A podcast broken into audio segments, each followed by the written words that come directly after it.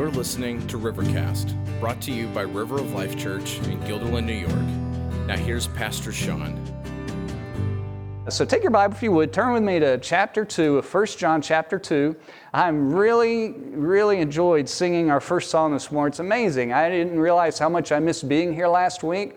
To be honest with you, I was glad to cancel service, not to not be with you, but the thought of shoveling a foot of snow and snow blowing, trying to you know squeak in here and battle all of that, just was not my idea of fun. So uh, I hope you found the the video that we put out uh, just kind of sharing you guys some encouragement, challenge helped you. But I want to pick up where that left off last week, and I want to share with you the second test that John the Apostle gives us for our salvation. As I shared a couple of weeks ago, that, that John wrote uh, the letter of First John to us so that we might know that we have eternal life. You see, God wants us to know exactly where we stand with Him. And if we know Him, He doesn't want us to have any doubts. Doubting is going to be okay, is normal. You're going to go through some of those little times, those little seasons. But if it's every day, if it's regular, if it's throughout your life, that, that's a sign that something's, you're confused, something's going on. You need to talk to somebody to get help there. But John has given us an objective test that we can truly know whether or not we have a relationship with God, that we really know Christ, that everything's okay. And uh, this week's test that he gives us is the test of, of obedience. Last week was whether or not we're walking in sin or walking in darkness. And, and this one's kind of related. That was kind of the negative side, if you will. This one is the positive side. Are we, walk, are we walking fully in obedience? Here's why this is so important a few years ago, I got a kind of a, a, stark reminder of what it is going to be like when our life is all said and done. I mean, guys, we have a finite number of days on this planet Earth, all right? It may seem like we have a lot of days in front of us. Some of you may feel that. Some of you may be a little bit older. You're like, no, I probably have a fewer in front of me than I have behind me. But regardless, all of us are not dealing with infinity. We're dealing with a set number of days of our lifespan.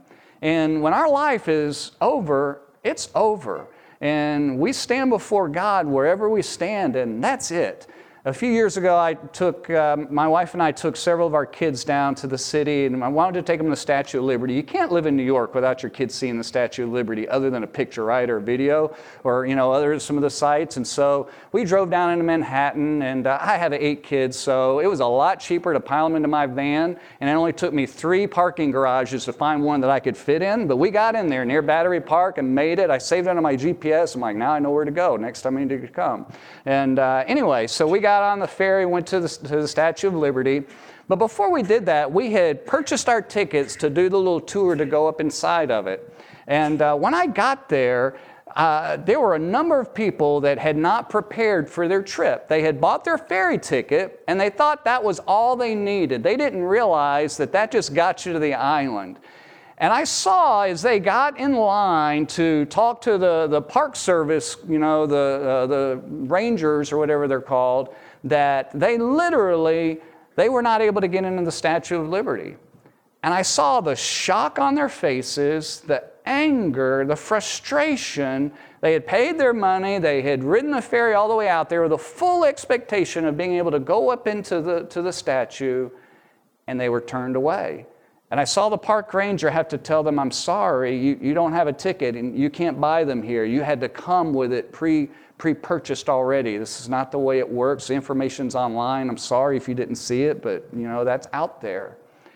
And I watched the anger, the shock, the frustration. And the Bible says that there's going to be coming a time where there will be people that will be turned away, fully expecting to go to heaven, and God, Jesus Himself will say, I'm sorry. In fact, the scariest verses I think in all the Bible, Jesus Himself uttered in Matthew 7 21 through 23. He said, Not everyone who says to me, Lord, Lord, shall enter the kingdom of heaven.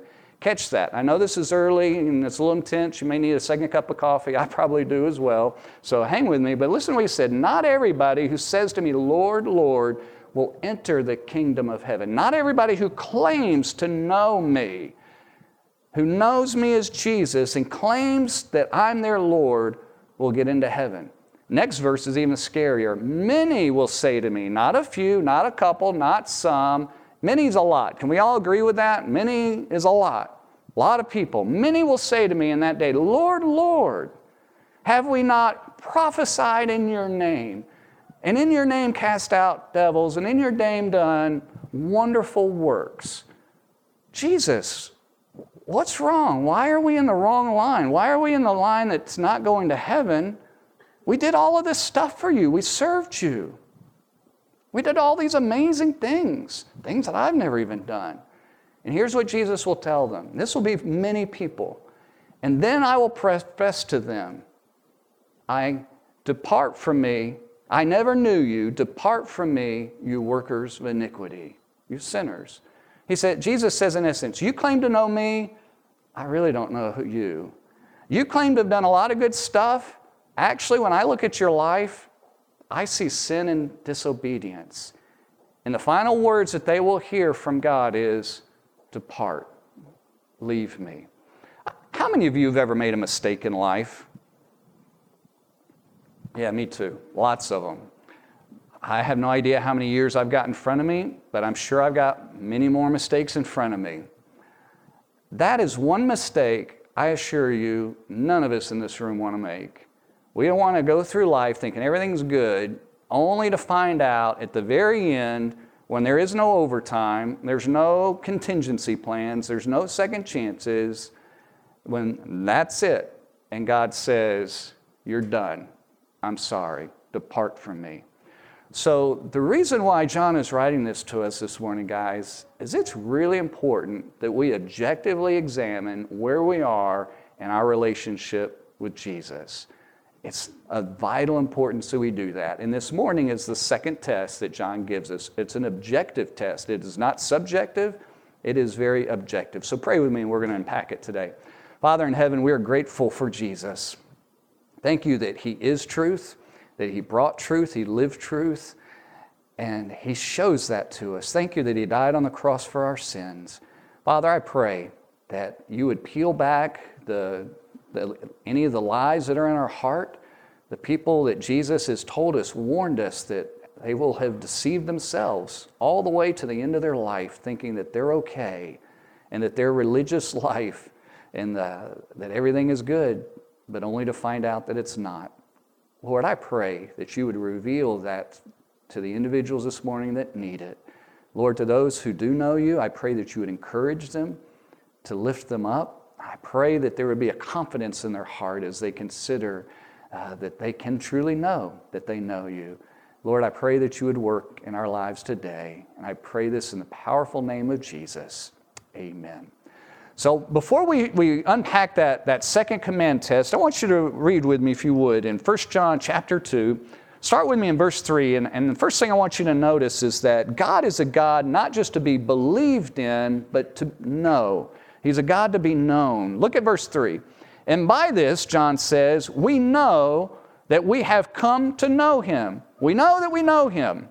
If, big if, ought to be circled, highlighted, if, what? We keep his commandments. Test number two are we keeping the commandments of Jesus? He says in verse 4 Whoever says, I know him, but does not keep his commandments is a liar, and the truth is not in him.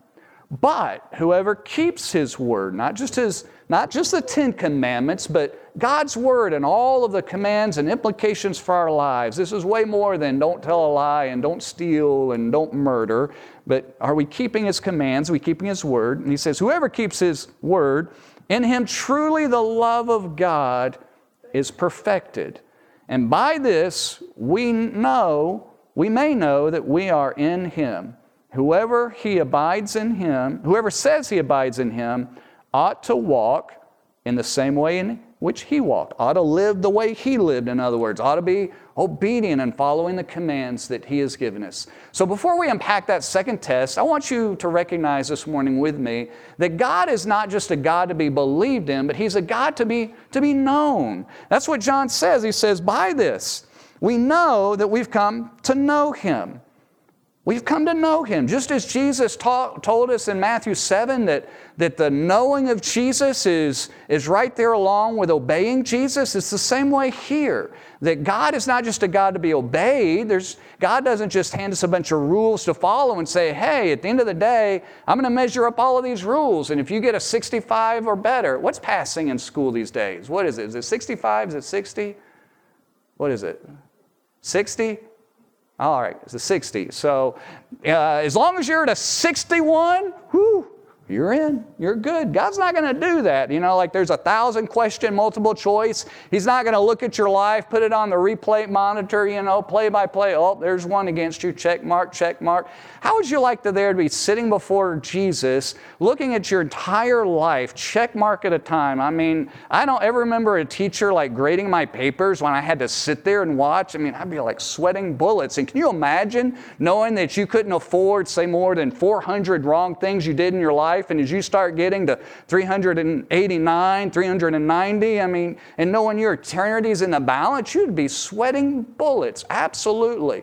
But I want us to realize that God doesn't give us a bunch of list of things to do. That's not reality. He is a God who says, You have to know me. I have to have a relationship with you. And we, what's what we talk about? God is not interested in a religion as much as He is a relationship with us that only comes when we realize we could never be good enough because we do one bad check mark on the page that says we got it wrong is enough to separate us from God. So God has to forgive us of our sin. He has to forgive us of all of it and cover those sins that we can't be good enough. And in the process, we come to realize that, God, I can never. I mean, if I tell one lie, how many truths do I have to tell to overcome a lie? A thousand doesn't cut it, right? A thousand doesn't cut it. I assure you guys, you're dating a girl and you tell her a lie, like, it's going to take more than a couple two or three li- truths to make up for that. In fact, a thousand, you're still going to remember, you lied to me. Like, that's bad, really bad, right? So we do one thing against God and we're condemned for Him because it separates us from Him. It lowers, we're below His standard. We are not holy and we stand condemned. So we need Him to forgive us. We need His righteousness, His perfection on our account to have a relationship with Him. And a, another way of looking at that is, is, is we enter into that relationship so that we truly know Him. God is not just a God to be believed in, He's a God to be known. In the Old Testament, there is a propensity in all of us as people. We all will put something of great value in front of us that we trust in, that we put our hope in, that we think answers the big questions of life, that we put our stock in and our priority. And there's all, we're good, we're creative at coming up with all kinds of things that why we expect things to work out and have hope, and that we would literally even worship and lift up and venerate. In the Old Testament, God said, Don't you dare make any idols. Don't you dare go back to your fancy, you know, wood carving or your metal working and create an image and say, This is just a picture of me. Don't you dare do that. Don't you dare bow down to any kind of other idol. And the reality was is that they did that time and time and time again. I'll tell you a secret. Whenever God tells us to do something or not do something, it's because he knows that it's not our nature to do that. If it was, he wouldn't have to tell us, right? How often does God have to tell us to make sure you get enough food today? Okay. Make sure you drink enough water. Make sure you're okay with that. He doesn't have to tell us that fact, if anything, he says the opposite. Make sure that you don't eat too much. he deals, he always, whenever he tells us something to do, it's because we don't want to do it and it's not our nature. When he tells us not to do something, it's because it is our tendency to want to do that. And so he tells us not to bow down to those idols, and, and the people did, and we still do today. They're not wood and statues, they're all kinds of other things. They're money, our bank account, our great GPA score, our getting into college, our, our family, our spouse. All, there's all kinds of stuff that we can set up as our hope and our greatest good and our philosophies of life and our idols, if you will. And what God told the, the Jews in the Old Testament, He said, Why are you falling down before these blocks of wood? They have eyes, but they can't see. They have ears, but they can't hear. They have a mouth, but they don't say anything. Why are you putting your trust in them? Now, think with this with me. This is not complicated. So they're calling this block of wood a God. And they're convinced that that God is going to help them and is providing for them and making them way in the life, in, in life. Now, but there is no real God there that they can know. There's, there's nothing there that they can have a relationship with. So they're putting their trust in coincidences. Well, I prayed the day that it would rain, and you know, I prayed to my God it would rain, and you know what? It rained the next day. It must be real. They, they had a belief in this God. It was a belief in coincidences, it was a shallow belief, but there was no relationship. Can you have a relationship with your toaster? You really can't with your computer. You really can't, right? There's all kind. I don't have a relationship with my car. I mean, things are going to be talking to us a lot more. I don't mean you're hearing voices from your toaster or whatever, but I'm just expecting the day is coming like we just, you know, everything is a voice command. I mean, we just go through life and don't do anything, I guess. But but that's not a relationship. There's not a knowing of a person, a personality there. So God is a God to be known. He's a God that, that wants us to know Him, that wants us to be tight with Him, that, that, that wants us to be in Him and with Him. Jesus is, is a Lord to be the Lord, but to be not just one that we believe in from afar, but one that we know close up. Here's why I'm focusing on this so much. So many people go through life thinking, well, I believe in Jesus, I believe in God, but they really don't know Him. They really don't have a relationship with Him. Their relationship is no better than what the Jews did in the Old Testament, believing in a block of wood. Well, I pray. Okay, they prayed too. But I, I believe, well, I'm glad you believe in Jesus, but do you really know Jesus? See, at the end of the day, Jesus is saying, the issue is, is do you know me? Not just do you believe me and call me Lord, but do you really know me? And here's how you can know. Here's the test. Do you keep my commandments? Notice he doesn't say, Do you know my word? He doesn't say, Do you have the right theology? He doesn't say, Did you graduate from seminary? He doesn't say, Did you go to church a whole lot? He doesn't say, Did you pray a whole lot? He says, What? He says, Did you keep my commandments? You know me. And we know that we know him. Our assurance, we know that. Objective test if we keep his commandments. A few years ago, I, um, I woke up in the night not feeling well, four or five years ago and uh, I was kind of sick to my stomach, and I usually sleep pretty well. I, I like to sleep. Anybody with me on that one? Yeah, I really like good sleep.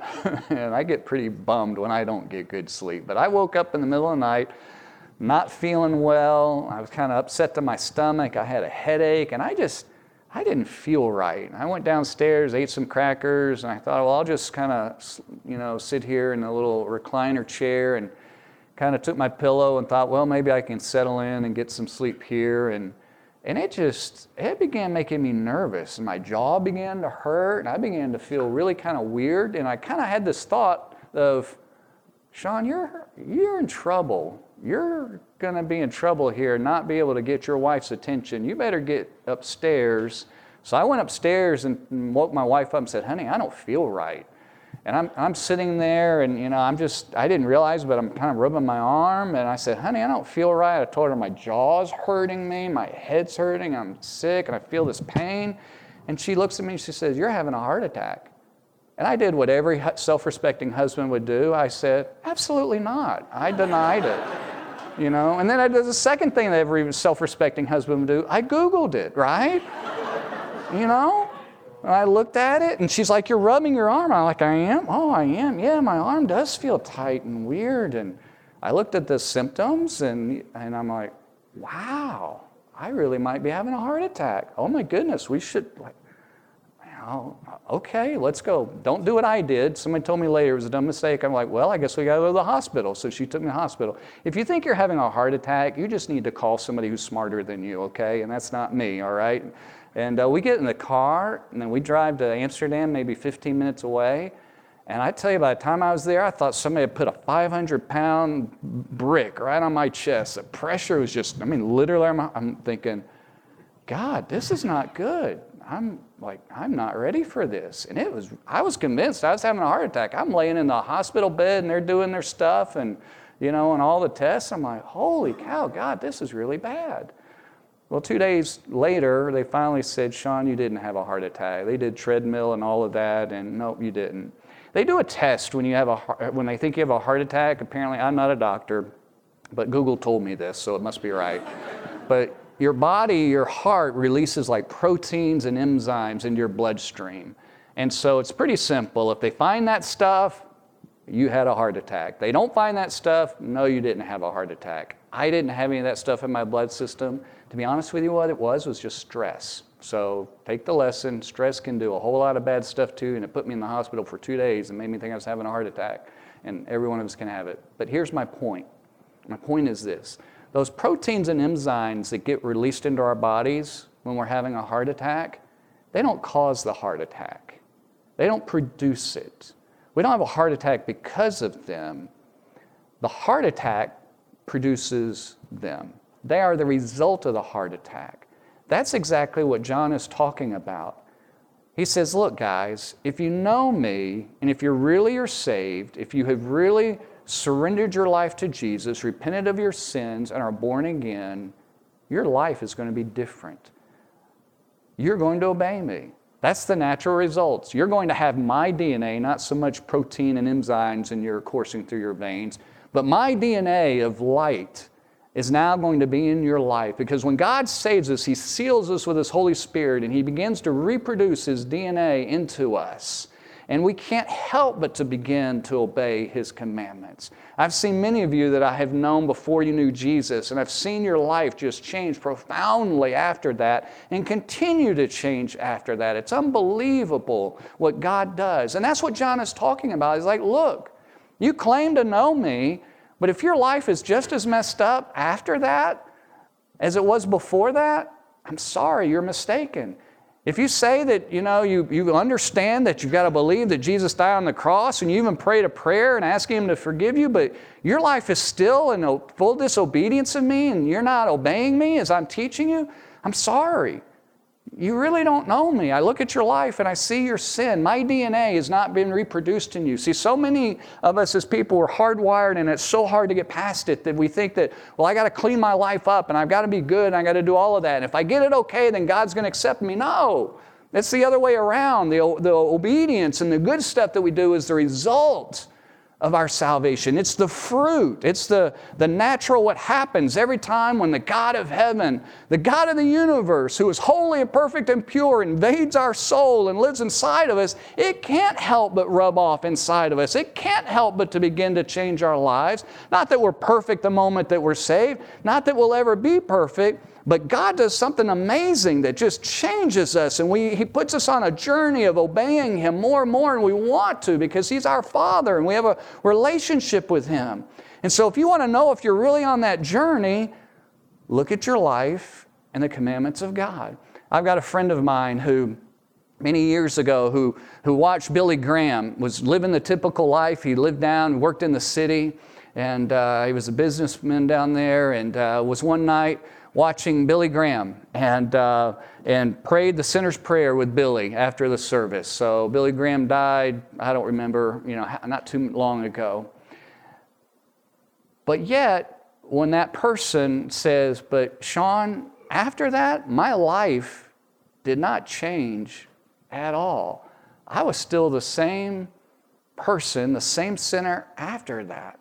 It wasn't until a number of years later that that same person began to really understand their sin and really genuinely surrender their life to Jesus.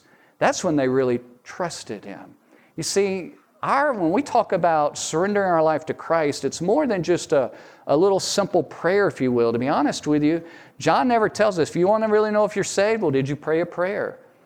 Depending on your church background and your experiences, that may be what you go back to, that little stake in time. But what John looks at it is like, I don't care what you did or didn't do 10 years ago or 20 years ago. Talk to me about your life now. Are you obeying Jesus or not? If you are, then God's DNA is inside you and you really do know Him. You have a relationship with Him. So that means for some of you who know Jesus, you may have gotten saved, you may have really trusted Him later than you think you did. For others of you, it may mean that you really haven't trusted Him yet because you just kind of did a little fire insurance prayer. You know, a little quickie test on Facebook. Check the box. I'm in. I'm good, God. You know, I did my little my little prayer kind of thing. And what God is looking for is like, no. Am I really Lord of your life or not? Romans 10 talks about that. Romans 10 says that if we um, confess with our mouth Jesus as Lord, in other words, that Jesus is our Lord, if we agree with and admit that our life is before Him and we've surrendered our life, that He is our Lord, and believe in our heart that God raised Him from the dead, in other words, that Jesus died for our sins and He rose again for our sins, and our whole hope and trust is in what He did alone, then we're saved. That's what the second test is all about. And he, third thing I want you to know before I'm done is he gives us an example of what that should look like of one of his commandments. Look what he says in verse 7. I, I love that John doesn't then give us 10 or 20 or 30. He gives us one. One. One thing. Parents, how many times have you've ever said, Can't you just do this one thing? how many times? We'd be millionaires with all of us with kids. And kids, one day you'll do it to your kids. It's just one of those things. We just pass it down generation. Our parents did it to us, and it goes down the line. But God gives us one thing. Look what He says in verse 7 Beloved, I'm writing to you no new commandment, but an old commandment. This is nothing new that you had from the beginning. The old commandment is a word that you have heard. At the same time, it is a new commandment that I'm writing to you, which is true in him and in you, because the darkness is passing away and the true light is already shining. Sean, what is he talking about? He's talking double talk. He's just saying this. He's just like, look, it's a little bit new because we didn't say this exactly the same way. And Jesus has come, who is that light who has shined into a darkened place. Read John 1 and you can hear more about it. It's a little bit new because we didn't really share it in the Old Testament quite like this, but it's really not new because that's really the whole point of the Old Testament. Jesus said, you know, there's, there's two commandments love the Lord your God with all your heart, soul, and mind, and love your neighbor as yourself. Those two. Everything hinges on those. So it's really an old thing, but it's a little bit new. Not so, not so new, though. And here's what he says Whoever says he's in the light, I'm walking with Jesus, God's light's in my life, but he hates his brother, eh, he's still in darkness. Whoever loves his brother, he lives, he abides in that light. And in him there is no cause for stumbling. Stumbling spiritually, stumbling in the darkness. But whoever hates his brother is in the darkness and walks in the darkness and does not know where he's going because the darkness has blinded his eyes. This past week I had a meeting, uh, I can't remember which night, I think maybe Monday night, and uh, I was driving home I live, I live about half an hour from here. It takes me a little while to get home. And I go down Carman Road uh, and hop on 890 and go from there. And I got down Carman Road and I realized, oh, I left my laptop. Oh. You ever do that? Like, um, well, I'll just come tomorrow. And I thought, yeah, I really don't want to go back now. I'm going to want to come back even less tomorrow. So I bit the bullet. It was like, I don't know, it was after seven or whatever. And, you know, I hadn't had dinner. I'm like, oh, I'll just go back in, you know, 15 minutes or so. And I got behind a car on Carman Road that was doing, not exaggerating, I looked at my speedometer, this is not preacher talk, 20 to 25. Carman Road is like 40, I think, 40. Is it 45? I think it's 40, isn't it? Do you know how long Carman Road is when you're driving 20 miles an hour? And you're already late, and you're even later now. And can I tell you, I, I began like, oh, I could feel just like frustration and oh, why doesn't Carman have a passing lane? Like I was being the DOT expert, like I could have passed right here, fine, nobody's on the road, you know, and I and I began being convicted. You know, the Bible says that we are to guard our hearts with all diligence. I wasn't showing the driver, I have no idea if it was a man or a woman.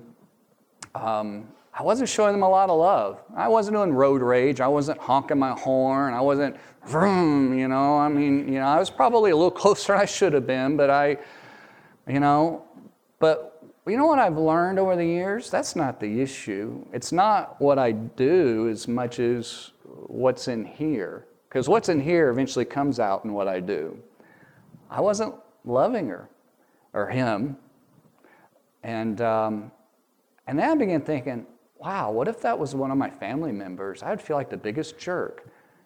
Wow, this person might actually be nervous driving, and you know the weather it was rainy or wet, and I began kind of thinking life from their perspective. Wow, what if that was somebody from River? I'd really feel like a jerk, and it began to change my pers- perspective. Um, I won't tell you the rest of the story, but let's just say it took me another hour. It took me an hour and a half to get home that night. I had to do a detour. Instead of going west, I ended up getting on the thruway and going all the way back down Crossgates and coming back down through Western Ave. Three times I went by the church that night just to get home. It was ridiculous. But anyway, here's the thing. Do you remember when we did this series through 1 Corinthians? Love is patient and kind. My heart did not have love in that moment. Jesus tells us the command that God gives us is love to love one another deeply, to put the other person in front of us. This goes way beyond, well, don't tell a lie, don't rape, don't kill, don't steal, you know. This goes to much deeper things. You know what happens with me when I get when I'm getting stressed in life? I get impatient.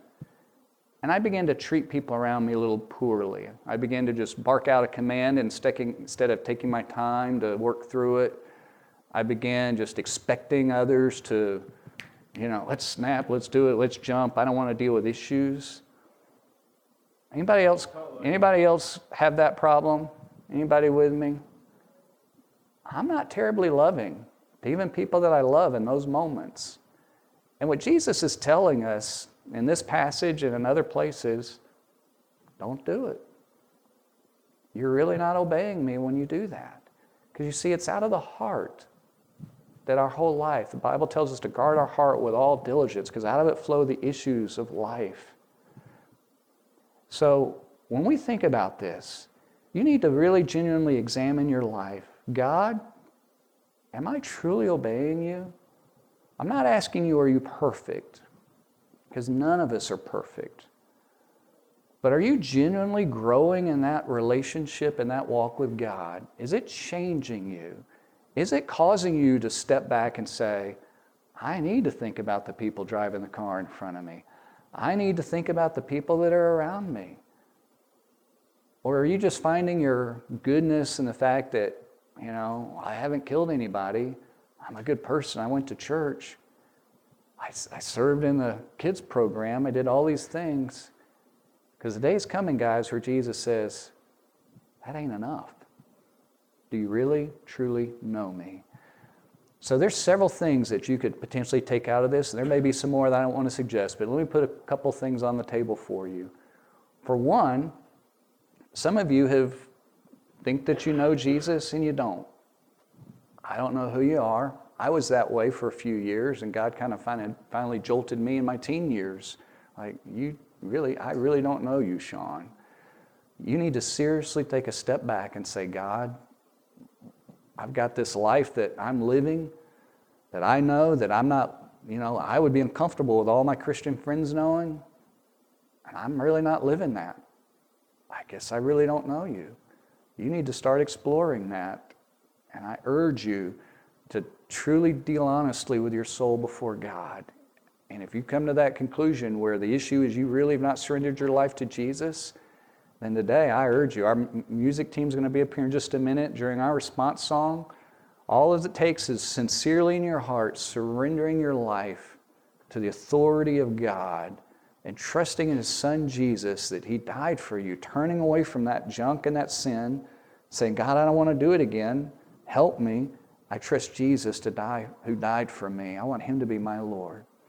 If you do know Jesus, and you've wondered about your salvation, or maybe you had a little bit of doubt, I want you to have confidence.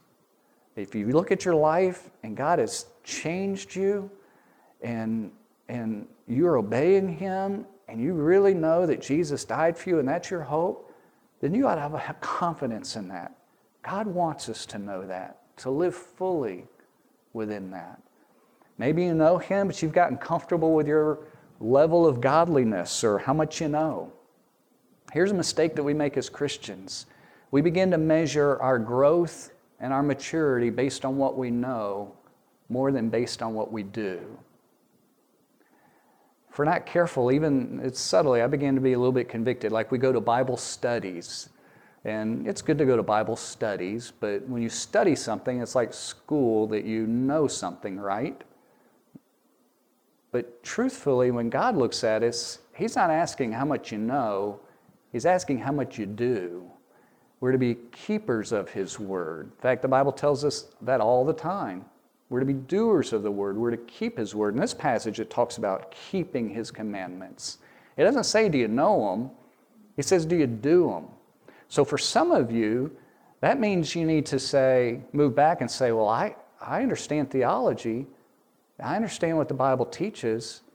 You actually need to spend more time looking at your life and how much you're obeying. Look at me with this, at this, look at it this way. I would rather see us all spend at least as much time trying to figure out how we should obey God's word as we do trying to know God's word. Sean, are you saying you shouldn't really study the Bible deeply? No, I'm not saying that at all. But I am saying this it's a whole lot more comfortable and it's a whole lot easier to dig into specific words and knowing the Bible and trying to understand it than it is to really say, okay, God, you just told me I'm supposed to love my brother let's spend some few minutes here thinking about that. Do you have to spend a lot of time studying that commandment? You really don't, do you? But you do need to spend a lot of time thinking about where you're not and asking God to reveal that to you. Look, look at it this way I'm reading right now through Ezekiel. And uh, I've always struggled reading through the prophets because they talk about people and places and stuff that I'm just like, I don't even know where that is. I mean, like it could be on the moon for all that I know, right?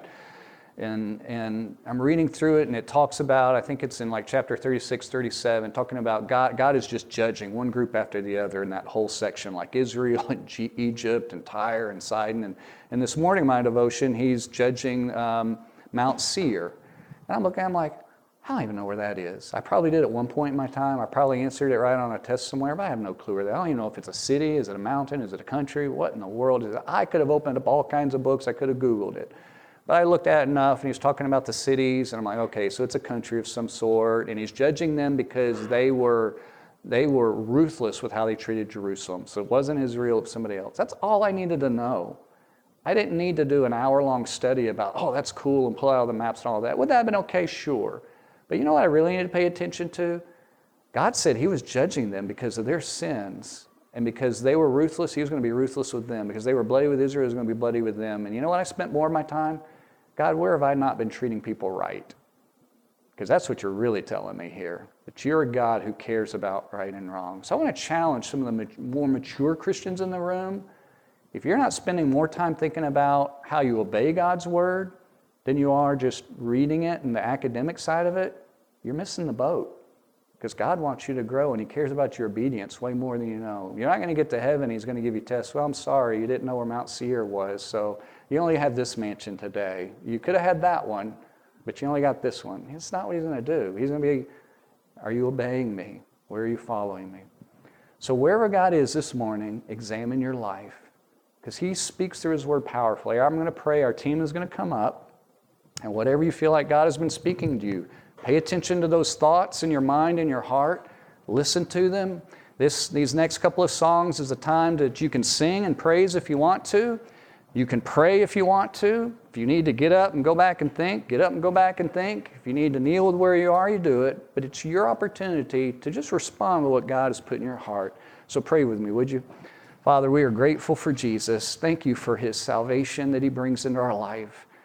Lord, thank you that you want us to know right where we stand with you. And if we are honest with ourselves and honest with you, Lord, you'll reveal that to us. And I pray, Father, that each one of us here this morning would know that beyond a shadow of a doubt. Lord, I don't want anyone in this room to one day stand before you and be just like what I saw there at the Statue of Liberty years ago. Lord, I, I don't want anyone to be surprised. God, would you reveal yourself to each person, convict of sin, show us where we are, and when we know Jesus, may we walk in full confidence, not doubting, but in faith. I pray this in Jesus' name. Amen. Won't you stand? Thanks for listening to Rivercast, brought to you by River of Life Church in Guilderland, New York. Visit us on Sundays at 10 a.m. or online at riveralbany.com.